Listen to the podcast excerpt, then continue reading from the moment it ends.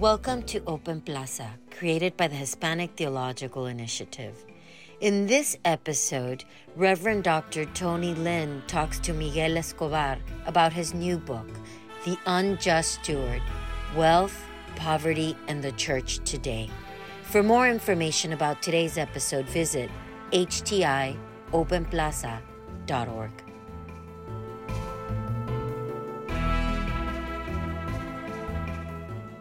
Welcome to the HTI Open Plaza podcast. My name is Tony Lin. I'm a cultural sociologist and author of Prosperity Gospel Latinos and Their American Dream, published by UNC Press in 2020. And I am here today with Miguel Escobar, who is the executive director of the Episcopal Divinity School at Union Theological Seminary. And he's been serving the Episcopal Church in, in different leadership capacities for many years. Today, we are going to talk about his book, his new book, upcoming book called The Unjust Steward Wealth, Poverty, and the Church Today. Thank you, Miguel. Thank you for joining us today. Thank you, Tony. Um, it's great to be here, and I'm excited about this conversation. So first, tell us tell us how you ended up uh, un mexicano de Texas. You know, how did you end up being running the, the the Episcopal Divinity School here in New York City? Yeah, that's a great question. great question. Um, so I think the the long answer of that uh, has to a lot with just an early fascination with the role of religion in people's lives. Um, I grew up in Texas, uh, outside of San Antonio, um, and uh, really grew up kind of split between two very different visions uh, and types of Christianity.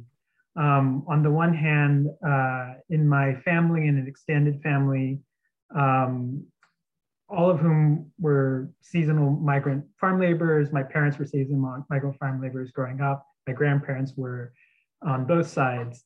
Um, you know, I really saw the way that Mexican American Roman Catholicism, as well as uh, evangelical Latino traditions um, on different sides, really enriched uh, the lives of my family. Um, I'm, I'm, giving the shorthand version here, but really gave them dignity, um, meaning in their lives, a way of kind of bridging into America, um, as Tony, you've written so uh, well about. Um, and this really, this really hit home for me um, uh, in when I was a teenager and as my grandparents began to die. My grandparents uh, all died within about a year and a half of each other. Mm. And the, the role of religion in that particular moment of sort of honoring their lives, the lives of these people who society really doesn't honor, uh, as well as giving my family strength, um, my aunts and my uncles, and, and meaning to understand what was happening. I, I was a teen, I was about 14 at that point, and I was just watching and observing, and it really moved me to see the way in which the church and religion was present in that particular moment. And that was, I would say that was the more generally positive side of kind of Christianity. And I was also growing up in a small Texas town, uh, mostly white, very conservative. I'm Latino and gay, uh, and uh, was very clearly that uh, growing up and, and in, in high school and you know middle school, all, all through those periods.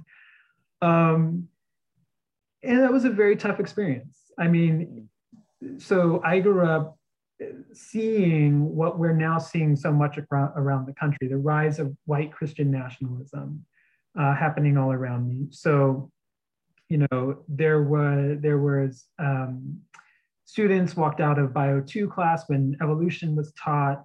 Uh, I lost many friends, or friends, I should say, not many, but friends to homeschooling. Uh, there were efforts to ban books from the library. My mm. parents were constantly trying to be dragged into uh, these efforts, and they thankfully resisted and were not did not want that. Um, you know, uh, I, I, heard students, white students, talking about uh, you know how interracial marriage is sinful on the grounds that man should not lie with beast. Um, you know, there was prayer, prayer around the flagpole. Uh, I went to a public school, and yet the principal uh, said the Lord's Prayer at football games. You know, all of all of the things that we're seeing um, right now around, you know, in, in, which in which it feels like we're playing at the edges of theocracy. I, I was sort of experiencing and around and, and was definitely other in that particular moment. And, you know, that resulted in people leaving the church. But for me, it actually made me fascinated. It made me fascinated that the same scriptures, the same figures could, on the one hand, inspire the really um, kind of dangerous white nationalism that I, I see as well as this give birth to traditions and faith that give a lot of meaning to uh, uh, marginalized communities. And that really is what uh, began my academic interests, my overall interest in. I was a religious studies uh, student at the Catholic University. I went to Our Lady of the Lake in San Antonio. I went and studied at Union Theological Seminary for my Master of Divinity degree, graduated in 2007 and uh, I've been working for the Episcopal Church ever since. So that's the long, I think, mm-hmm. long answer. Uh, no, that, that's great. And I have to say, have, having read parts of, of the book, you, you write about that experience so beautifully, right? That, that at moments I, I was I was embarrassed to, to be in that present when you're describing some of those harsh, difficult moments, and but also very very honor that you, you allow the readers to go into into your you know by your grandfather's side and as a kid. And th- these are it's just beautifully beautifully written in the in the book. And and it's a great setup for you to tell us what what is this book about and this, the, you you gave us a sense of your trajectory i think yeah. and I, I, think th- this is the book that uh, that only you could have written in the way that that that it was written so so tell us a little bit about what what this book is about yeah, well, thank you, Tony. Um, it's really kind uh, to hear. I, so this book is um, it's it's about looking at how Christianity wrestled with issues of wealth and poverty over the first 500 years. Um, and I'm, but, but it's not a reference book. It's not a history book. It's um, me, the son and grandson of my seasonal migrant farm laborers um, who have kind of lived between these two forms of Christianity, kind of just reflecting on what I hope are, I write are informed reflections uh, on the way that different theologians and figures during this period really wrestled um, with uh, what it meant to be either you know poor or or have wealth, um, and you know with some of Jesus's most radical statements around poverty and and wealth.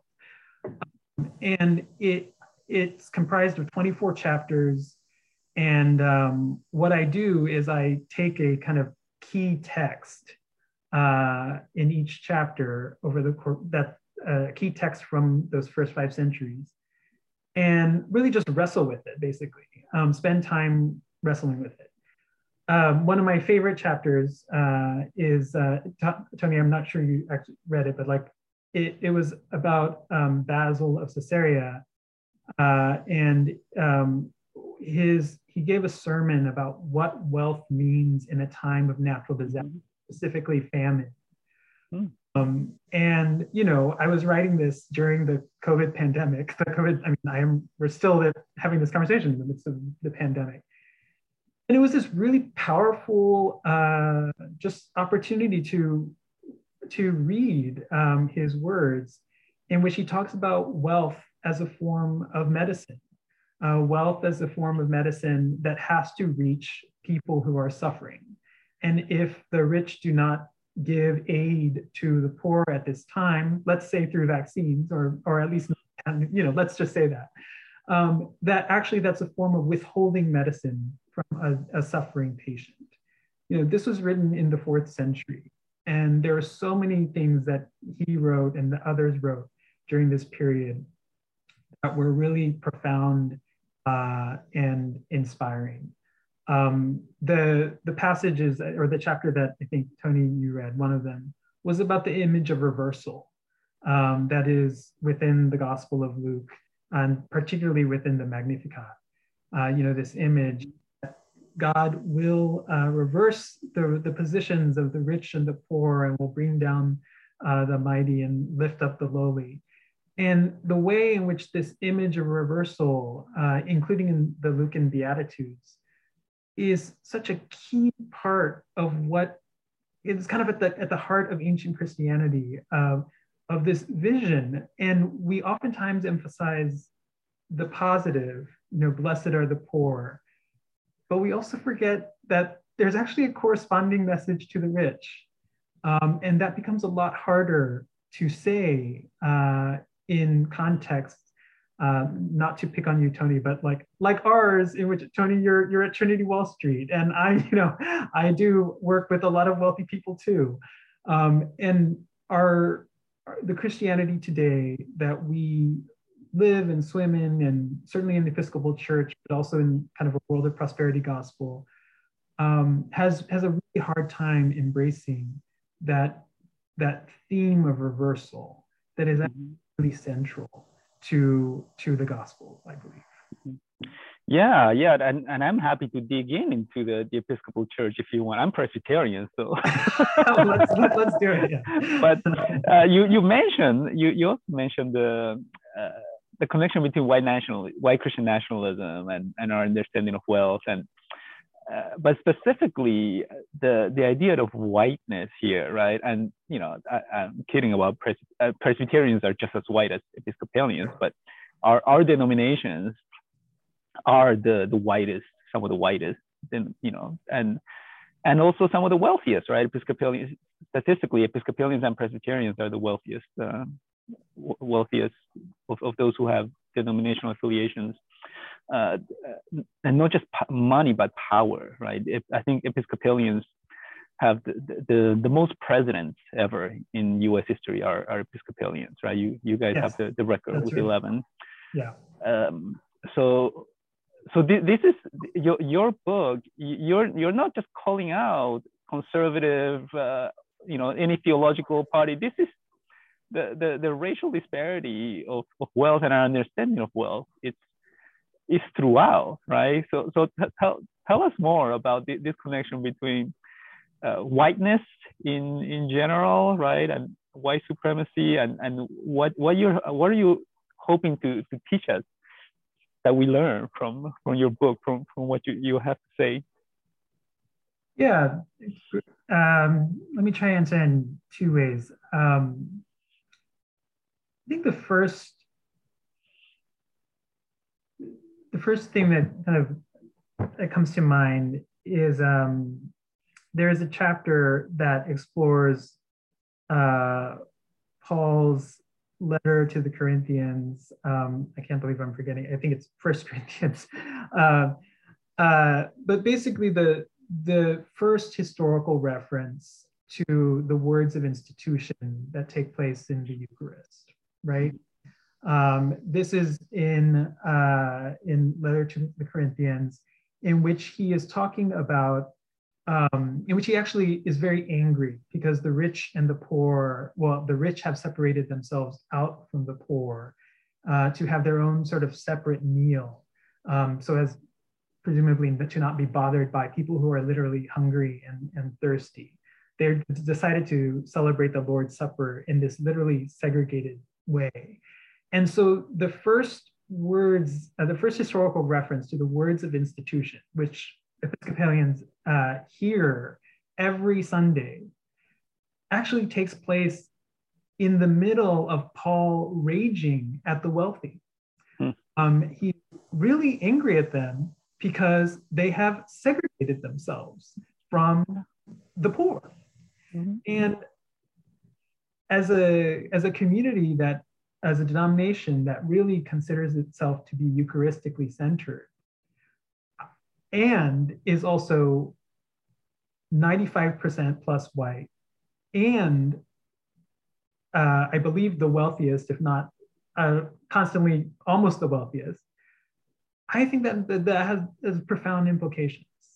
Um, so Paul's vision of what it means to be uh, in the Lord's Supper together is, is to celebrate with people who are uh, who are poor um, and marginalized. And I mean, he goes on literally in the very next chapter to talk about. So it is First Corinthians, sorry, First Corinthians 11, I believe, uh, about the body of Christ.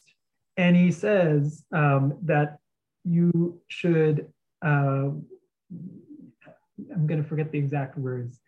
That um, when you worship the body, you should you need to be able to see the most vulnerable parts. Um, and the most vulnerable parts need to be present uh, in this in this same space. And he is talking again, uh, and Andrew McGowan at uh, Yale uh, really argues that um, he's really talking about what it means to be in community with one another, a community that cuts across class, uh, cuts across caste, uh, and I would say today across race. Um, and that is a that is, I think, part of what we have to wrestle with um, when we're talking about whiteness and wealth of our denominations. Now, uh, the the second piece that I would want to mention is is a little different, and it is about the kind of white Christian nationalist sort of um, the rise of white Christian nationalism. And let me be, I want to give a really specific reference here. Um, Katherine Stewart uh, has written an amazing book called The Power Worshippers. And it's all about the rise of religious nationalism. And she references a man, or she she's a journalist, and she just talks about a man named Ralph Drollinger, who is a uh, former athlete, um, evangelist, and who was leading weekly Bible studies uh, in the White House under the former president. Um, and at this weekly Bible study, you know, 11 out of the 15 cabinet uh, members were regularly present, including at times Vice President Mike Pence. Um, mm-hmm. He has an economic vision. And in the Bible studies, he was laying out, uh, he was talking about how, you know, the Roman economy was based on slavery and, you know, the household codes of Paul's letters uh, say that slaves should obey their masters, and therefore uh, laborers really have no rights and should have no rights in relationship to their bosses, which she notes was really embraced by agribusiness over the past four years. Um, he also argues that uh, for flat tax, based on the idea of the tithe, uh, and you know everything should be 10%. And if the United States is not willing to accept the flat tax, he argues that um, the voting rights of those on government assistance programs should be taken away. So this, these were the Bible studies that were happening in the White House uh, with cabinet secretaries present. And that is what I mean by white nationalism, white Christian nationalism. It's a, it's, it's a, it's a pretty dangerous uh, sort of uh, reality that we are currently living through and experiencing. And, um, and so, again, just in terms of what, what it means to talk about wealth and poverty in this country, and, and, and specifically Christianity, wealth and poverty in this country, is certainly to critique you know the mainline denominations that you and I are part of. Absolutely. And they they deserve to be deeply critiqued. And we have to hold it in within the broader context of there's a there's a broader phenomenon uh, that's happening uh, an economic vision too that is also that's pretty scary um, at, least to me uh, about how people and and uh, view the poor uh, this time mm-hmm.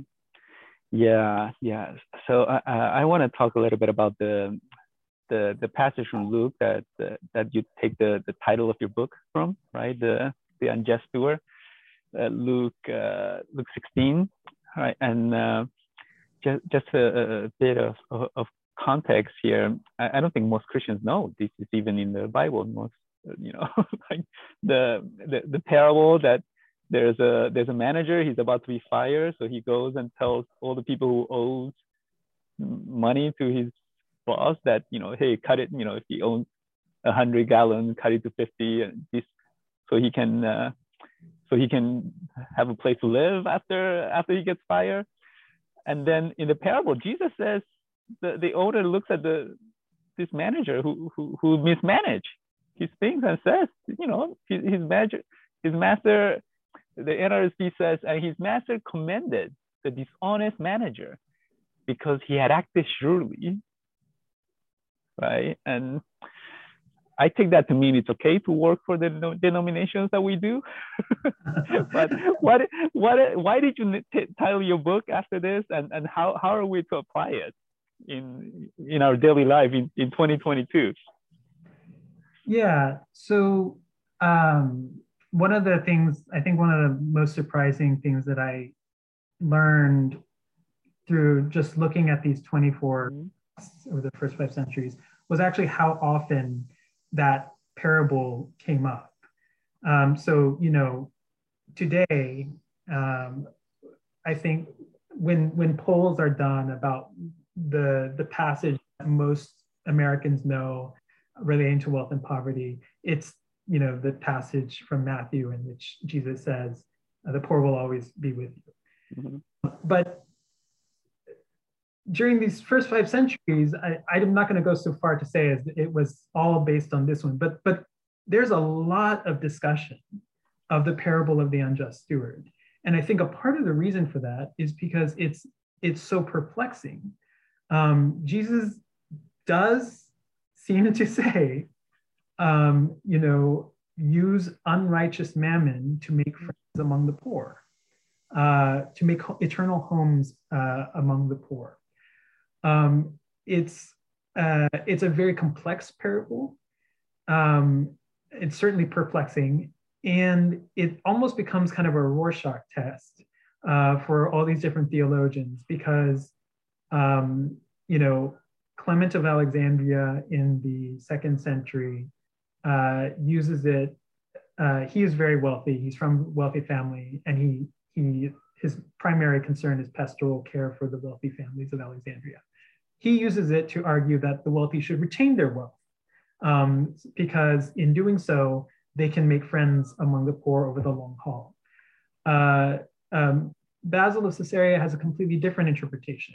He says that the parable means that we need to be uh, stewards of humanity and not our master's wealth, or not a master's wealth.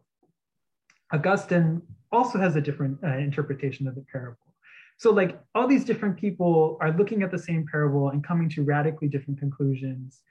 Um, so I, I'm maybe I'll just say what I think the parable means. I, I acknowledging full well that it is very complex. So the steward, um, a lot of biblical scholarship is just centered on well, what who was the steward in this in this particular story? And the steward was the kind of head slave. He was the oftentimes the first slave or a, a person who was a slave who was made a, a freeman uh, on the condition that he held this position. Um, so the language that I, you know, being born in the United States comes to mind is overseer, the head TED uh, taskmaster. And his job was to extract wealth and labor from the land and from the slaves, day laborers, the tenant farmers, all of whom he managed. So, you know, and he did it in a way that was exploitative. Um, the unjust steward, you know, it may come from the accusation of, of fraud that happens in the beginning of the parable, but I also also think it it, it comes from the fact that to be a steward, uh, it was to be a mayordomo in Spanish, which is a, a very negative connotation, right? Mm-hmm. Um, was to be an efficient, exploitative manager of property and mm-hmm. extracting that wealth from people. but this steward gets caught, or at least he gets accused by the master. Um, and that's the turning point of the story. It's upon getting caught that suddenly he has a transformation. Um, and I would even go to say that it's it's similar to a repentance. Uh, that suddenly now the wealth is not being extracted, it's actually flowing back. So mm. he starts cutting debt, he starts using his master's wealth to cut the debts of the people who he had been previously extracting wealth from. Uh, and he does this. Um, what uh, Bruce Malina is a, a, a, biblical scholar and kind of anthropologist. Um, he notes that the amounts of debt that are described in this parable are massive. They're not just the debts of an individual, or not even just the debts of a family. They're actually potentially the debts of an entire village. So he is taking literally massive amounts of wealth and eliminating the debts of these people, which we know, um, you know, Tony, we know is, is an image of God's kingdom, the, the release from debt of the poor uh, debt was the way in which people were enslaved. Debt was the way, and are enslaved actually. Uh, debt was the way in which land was taken from uh, previous landowners. So suddenly this is all being released. And that's where Jesus says, use unrighteous mammon well for God's purposes. And I think it's a really beautiful and powerful description of the complexity of our lives, complexity of working within institutions, um, you know, that have a lot of wealth from multiple sources, some of it not great. And mm-hmm. we all have to ask ourselves, well, where, what, what is my role within this? Um, how am I supposed to turn wealth? Uh, you know, it, am I supposed to continue to extract from unjust sources? Am I continue to that? You know, however efficient and and well that must be toward for like institutional growth, or or are we supposed to be doing something completely different? Is that is that what God is calling us to do? Um, so at the end of this whole experience, I, I've actually come to love this parable because it is it is so complex, um, and and it also recognizes that we we live in a world uh, that is profoundly morally uh, complicated, and yet we're also called to live out God's purposes, and I believe the liberative purposes. Yeah, yeah. I, I um, when when I first read that that chapter, I thought, you know, certainly I've never 22 years ordained as a pastor. I've never preached on these passages, never, mm. right? So you know, I, I might try to now. I've used it for parenting though. Very, very good passage to for parenting uh, to, uh, and of course self-justification just, just for the complexity of things, right? Yeah. Anytime, anytime somebody comes in and said it's absolutely, you know, the gospel truth is this. I went, ah, well, you know, actually, Jesus kind of said other things that are not, you know, you probably disagree with, and you know, they're, they're oh, yeah. it's not that simple, right? So, so but but I have ne- I had never until I read your book I had never I, I had never interpreted as a as an act of grace right? That this is a uh, yeah that, that it was actually good news for the people who who you know he, they owe 100 gallons of oil and now they owe, owe half right? That the the the liberation yes. they felt right? And I thought wow this is you know and I think for for all those listening, if you are if you're uh, if you have to preach every week, this this book will give you a lot of kernels you can take to the pulpit. you, this is uh, Miguel does does such a good job at, at diving so deep into this the obscure history of, of wealth and money in, in the first five century. When I first when when you, when you first told me you were writing this book, my, my first reaction I think I told you I was at first five century. that's before capitalism, before the wealth of nation. Why? But it actually, you know, after reading the few chapters you sent me, I'm like, oh, yeah, that it makes sense, right? I, I mean, I, I know that this is like, oh, this is this is the way my mind works, but mm-hmm. studying the Roman Empire feels and the way the Roman Empire worked feels directly relevant to the world that we live in today. Um, one little factor, which I don't think I even talked very much about, but which which just strikes me every single day, is there were two judicial, two justice systems, um, you know, one for the elite and one for the poor, with two completely separate punishment systems, one for the elite and one for the poor. And I always just when I when I read about Rome, I just think, well, they were just more honest. They were just more upfront about all the patterns that we're still uh, we're still enacting today. And there's you know a reason for that. A lot of the the founding fathers loved Rome and they thought about Rome. They they mm-hmm. loved ancient societies and they patterned a lot of our, our practices on, on ancient society. So it really it studying those first five centuries particularly as Rome decays and crumbles, you know, hello. it, like, and to see the church trying to navigate as the that period, it's like, well, that's what we're living through right now. Um, and I kid you not, um, the the sermon again to go back to Basil of Caesarea and wealth in a time of natural disaster.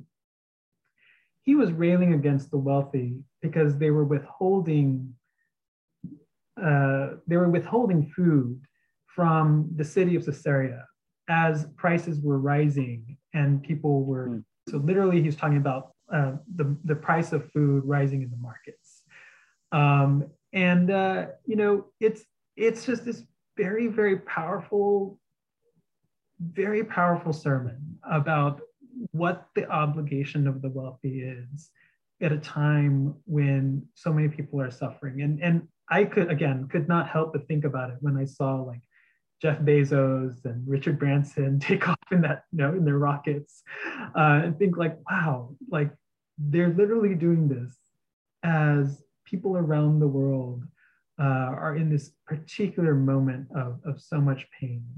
Um, I, I, happen to sit on the board of uh, Episcopal Relief and Development, um, and you know, the the reports. Uh, let me let me yeah.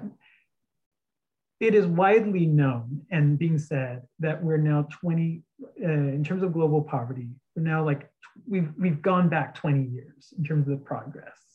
Um, there is extreme poverty like it was in the 1990s you know, um, well, two, we're in 2022, 2000. 2000, yeah. um, like that's, that's sort of where we are globally. And like, I don't know, it's, it's such an important time to think about, about this stuff. Yeah, we, I mean, we can talk a lot about that and the Millennial Project and our, and our friend at Columbia who, uh, who thought who yes. was going to end poverty and yeah.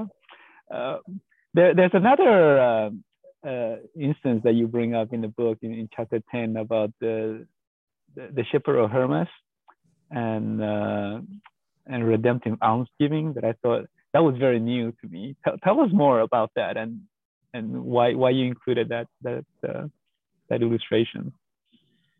Yeah, that is, um, so the Shepherd of Hermas is a third century text that um, offers an image uh, of how the rich and poor function symbiotically.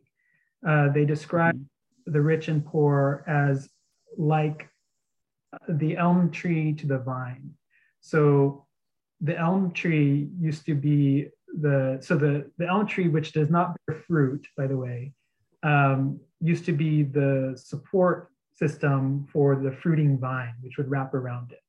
And so the Shepherd of Hermas is an, is a, is an argument. It, or it lays out multiple images and visions. Um, but it says that the wealthy are like the elm tree. They do not bear fruit.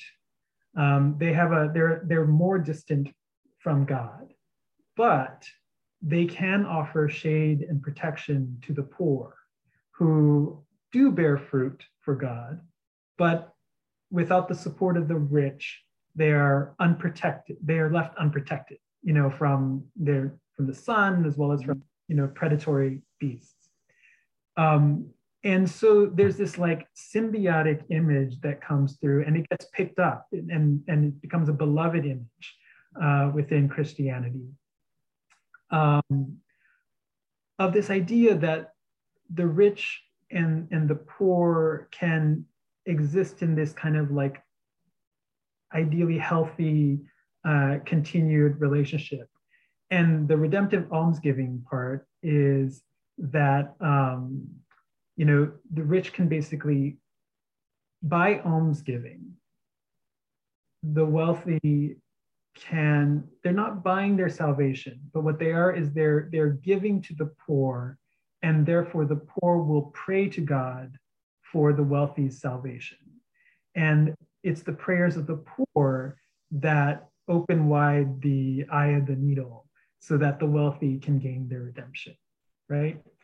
So this uh, it's a transaction and it's literally discussed as a transaction. So in, in the Shepherd of Hermas and from for a long period afterwards, the wealthy are encouraged to, instead of using the, their money to buy houses and land, you know, buy, you know, give alms to the poor and you are essentially buying your salvation as a result. Um, now, this is a, I, I just want to note that this is an image in which the rich stay rich and the poor stay poor, and there's no structural change. There's certainly no reversal happening in this image of a symbiotic relationship. Um, and it's also very, very much, whether we are willing to acknowledge or not, I see it happening uh, uh, today. I mean, what, what do you think is happening whenever wealthy people go on mission trips uh, and kind of do volunteerism? Like what, who is that actually serving? Um, what, you know, Tony, you, you work at, a, at an institution that talks a lot about toxic charity and how you want to move away from examples of toxic charity, where like the structural systems aren't necessarily being challenged. Um, it's really benefiting one side of the equation, the, the wealthy, right? Mm-hmm there's a lot in philanthropy, I would argue, a lot of unhealthy forms of philanthropy that um, really the primary concern is, is, you know, the salvation or the feeling good or the, the of, of the wealthy. And, and it's not addressing the actual, you know, uh, structural systems that cause poverty. Mm-hmm.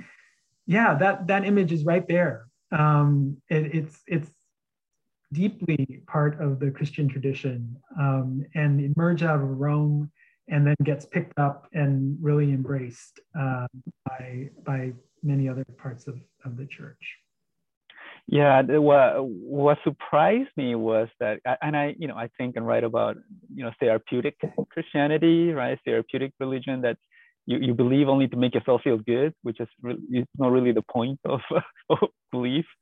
Um, but that's a modern the way I I, I understand it the, the forms of therapeutic uh, religion that I that I study it's it's a modern phenomenon. But but you found it that in the early you know early church that they were already doing this this type of uh, almsgiving for you know way before the Reformation right? That thousand year before the the Reformation they were they were doing this yeah, I mean, and and you can like, there's a there's a period in Christian history early in which the poor still have names. You know, there are specific names of people that are being referenced. In the the story of Lazarus and the rich man, it's the rich man who is a generalized figure. Lazarus is the guy with the name, right?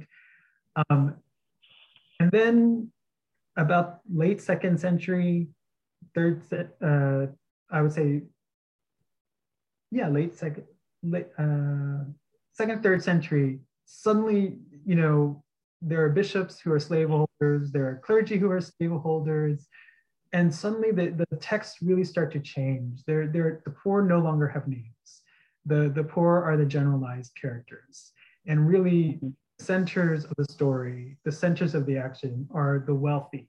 And it's what do the wealthy do with their wealth? Um, to gain salvation. And the Shepherd of Hermas is this kind of interesting transition text because it was he was a former slave who was freed and then became wealthy and then lost all his wealth. So he's like this interesting kind of uh, transition uh, voice between the two. But yeah, no, that there is, it becomes, um, a lot of texts become about pastoral care of the wealthy. And a lot of the mm. Which we think about wealth and wealth stewardship becomes about uh, not only pastoral care of the wealthy, but care and building up of institutions of the church, particularly as the empire uh, crumbled. So, so thinking about modern times and in your experience, right? Are there are there organizations, are there Christians and models that that are doing this well today? Are there models of uh, of uh, stewards who are who are not unjust, who are, who are true but not unjust? I mean, absolutely. And again, like mm-hmm. just to go back to the complexity of the parable, uh, part of the beauty of it is like all of us are are trying to live out this call within a morally complicated world in which you know we are getting donations from god knows where the endowments from god knows where you know all, all those things but i do see a lot of examples of um, you know people turning away from models of toxic charity toward models uh, in which you're walking alongside uh, uh, communities. Mm-hmm. Um, you know, um, I was just just last week. I had a wonderful com- conversation um, and uh, with uh, uh, the faith coordinator of the Council for Lending, and um, she runs a kind of roundtable of faith leaders, mostly based in the South, of people who are who have for a very long time been working to enact, uh, faith leaders who have been working to enact policies uh, to limit predatory lending in their states, uh, in their states. So in South Carolina, for instance, there's a, a major effort underway to cap uh, loans at 32%, which seems very high, but still that's, they're really working hard to create that cap.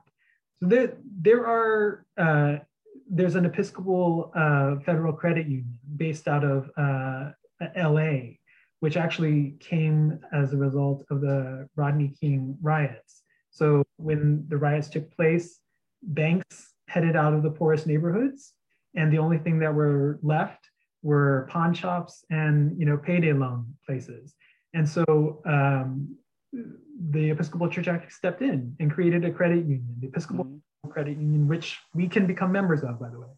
Um, and uh, um, it offered during COVID, for instance, it offered, um, I think it increased the number of small cash loans made available to uh, people.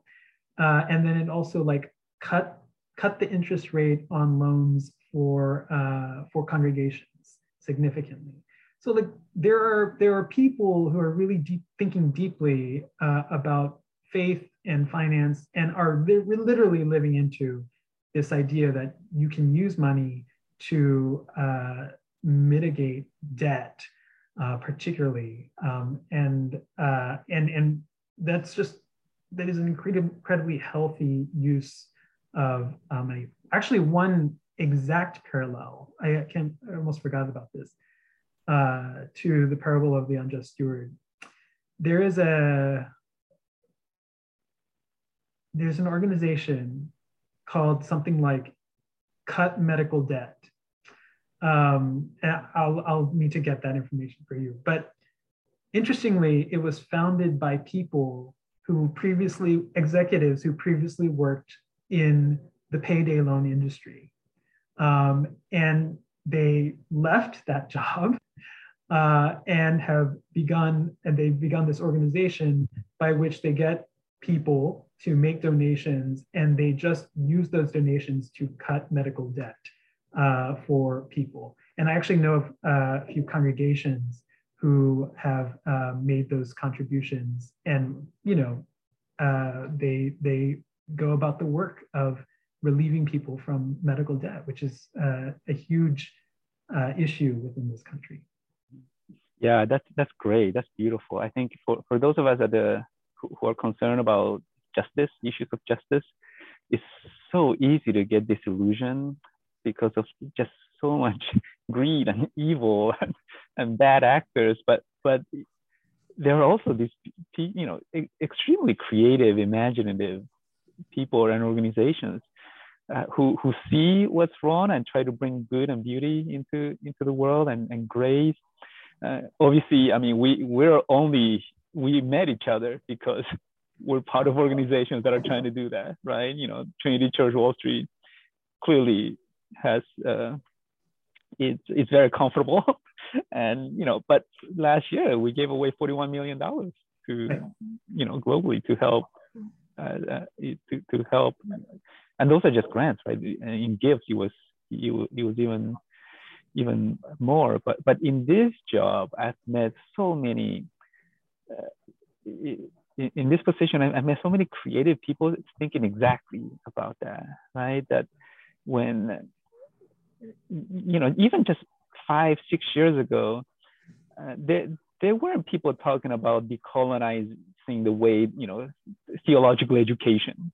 Right. Right. I mean, maybe a union. They were more. You know, you had you had Dr. Cone there, who was you know a little more forward thinking, but now you know the idea of decolonizing education and the models for education, right? We we work with uh, w- with institutions around the world, right? And and and it's it's actually hopeful that that uh, the the Western models of uh, economic models, theological models, political models, even they are it, it's all being being questioned uh, and at the very least complexified, right? No nobody's taking this what what the you know missionaries in the old days took over. Nobody's taking that wholesale anymore, and and there and especially in, in communities of color, right? I'm in conversation with some friends at uh, in Boston who are who have very concrete thinking, very concrete ways of ending the racial wealth gap,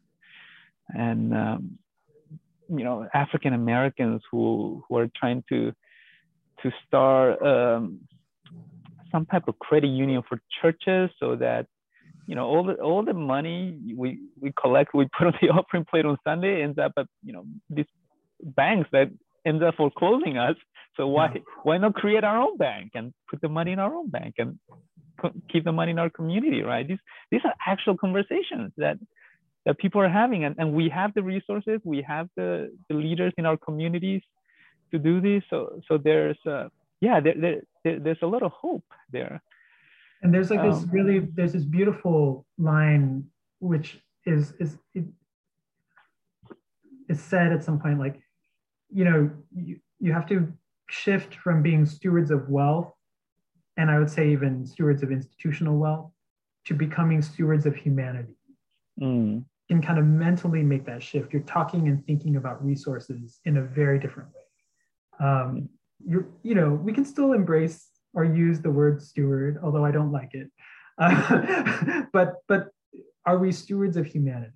Um, is the is the kind of way I think in which you're talking about this transformation taking place. Mm-hmm. Yeah, yeah.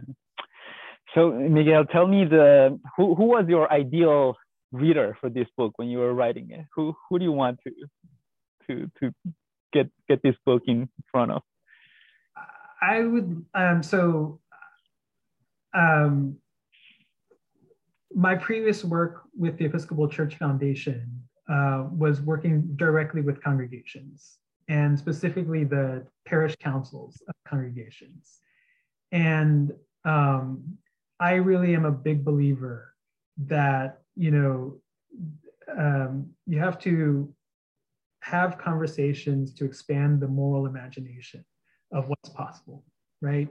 And so this book was written with the idea, with the goal that it would be kind of accessible, uh, accessibly written, have some information that would spark conversations at the congregational level for really thinking thinking differently about money. um, and for thinking about the way differently about the way that Christianity has has taught about money and wealth and poverty. So my my ideal would be uh, congregations. Uh, you know, I think I would be very honored to hear like that a, a little parish council had, took one chapter and discussed it, uh, and you know that that I think is is really where the work takes place um, and where then you know communities then become connected to exactly those sorts of efforts that you're you're describing. Hmm. What's uh, what, what what's one action item you you hope will take they they'll do after so, so you get in front of them they read the book what do you hope they they do yeah so every single every single chapter actually ends with some discussion uh, questions as well as uh, uh, an action item uh, but uh, oftentimes like reflect a little bit more or you know learn a little bit more about Z. Um, I I think um, I mean let me try to think of one from from one of these chapters. Uh, I think I do encourage people to learn learn a lot more about things like the credit unions that are taking place. Um, mm-hmm. Learn more about the um, oftentimes local clergy initiatives that are uh, neighborhood clergy initiatives that are addressing justice issues, uh, oftentimes on our denomination specifically, even uh, that and and and you know start to partner with those those groups. Hmm. So uh, in, in closing, what uh, what's one thing you you think people people wouldn't know unless they read this book? that we haven't mentioned so far? Yeah, what, what's one kernel of truth that that you think most people would only get by reading your book? Yeah, so there's um,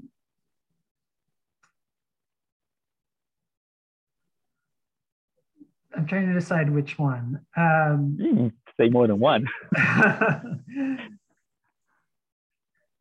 there's a there's a really beautiful homily that takes place um, by John Chrysostom, um, in, in which, again, he's talking about institutional wealth. Um, he uh, was preaching at the Golden Church in Antioch, which was, you know, this beautiful octagonal uh, church with a golden dome on the top and like, you know, looked just it was just absolutely stunning. Um, and he preached a sermon about golden cups and kind of the golden cups that were on the altar. Uh, and his argument was that it's all well and good to have golden cups, but sometimes communities have forgotten that we're supposed to also give a cup of water to the poor. Um, and he makes a Eucharistic argument, which again, in my denomination, that this holds a lot of water. Um, he says, yes, it's true. Jesus said that he would come in his body through the Eucharist. But in Matthew 25, he actually also says that he would come in his body through the through the bodies of the least of these. And so if we are obsessed with golden cups on the altar, and yet have forgotten to give a cup of water to the poor, we're actually not worshiping the body of Christ. We're failing in our Eucharistic uh, piety. And he goes on, and it's like, again, stunningly beautiful sermon. He says, um, you know, we have a bunch of altar cloths, and yet we refuse to give uh, or have forgotten to give a winter coat to someone who's suffering in, from the cold. Um, we are raising money for a uh, lamps with silver chains, and yet we are not visiting prisoners held in chains. Um, he goes through Matthew 25, uh, that those passages from Matthew 25, which he calls the sweetest passage, and says basically, a true Eucharistic piety is one which recognizes that the body of Christ is certainly present in the elements, but it's also present in the bodies and the welfare of the least of these. And a community that is actually centered in this would be about more than just golden cups. um, and and he he then goes on to say that like um, really the the top priority has to be serving the poor. Um, which again, this is a very interesting. It, it's very moving. First, let's want to acknowledge that and like just say, in terms of spirituality, it's a profoundly moving statement.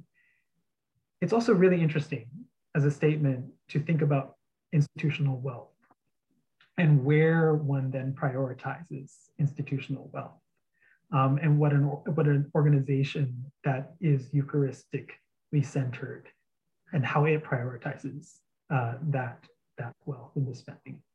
Um, so I, I'm not sure that people would always encounter that text in particular, uh, but I, I really enjoyed reading it and it's really it's been one of those uh, pieces that kind of stayed with me as um, you know I, I, go to church on Sunday and you know uh, work in an institution as well. Yeah, no, that that's great. That's great. And, and again, I want to emphasize there, there is just so much, so, so many nuggets of uh, of knowledge throughout this book that you you you drop throughout the book that things that even you know an educated seminary trained person would not have would not have encountered a lot of this this text that you you dug up and, and presented to us. So the book comes out in in july i think right? God willing. I mean that that's what we're working toward but yeah yeah in july. And it will be out in both english and spanish. It will be out in english and spanish. That's right. Sí. yeah. ah no. Vamos a tener que hacer otro otro podcast en, en castellano eh yeah yeah okay para la próxima sí sí podemos yo voy a batallar un poquito pero sí ah, está bien está bien con un poquito de spanglish se puede yeah. pero bueno, oh, well, back to English. Uh, so, so uh, yeah, the book will be out in July 2022. And thank you so much for joining us. Uh, we've been here talking to Miguel Escobar about his forthcoming book, The Unjust Steward. And I really hope it gets a wide readership. We, we really need this book at this time. Thank you so much, Miguel. Thank you. Thank you so much, Tony.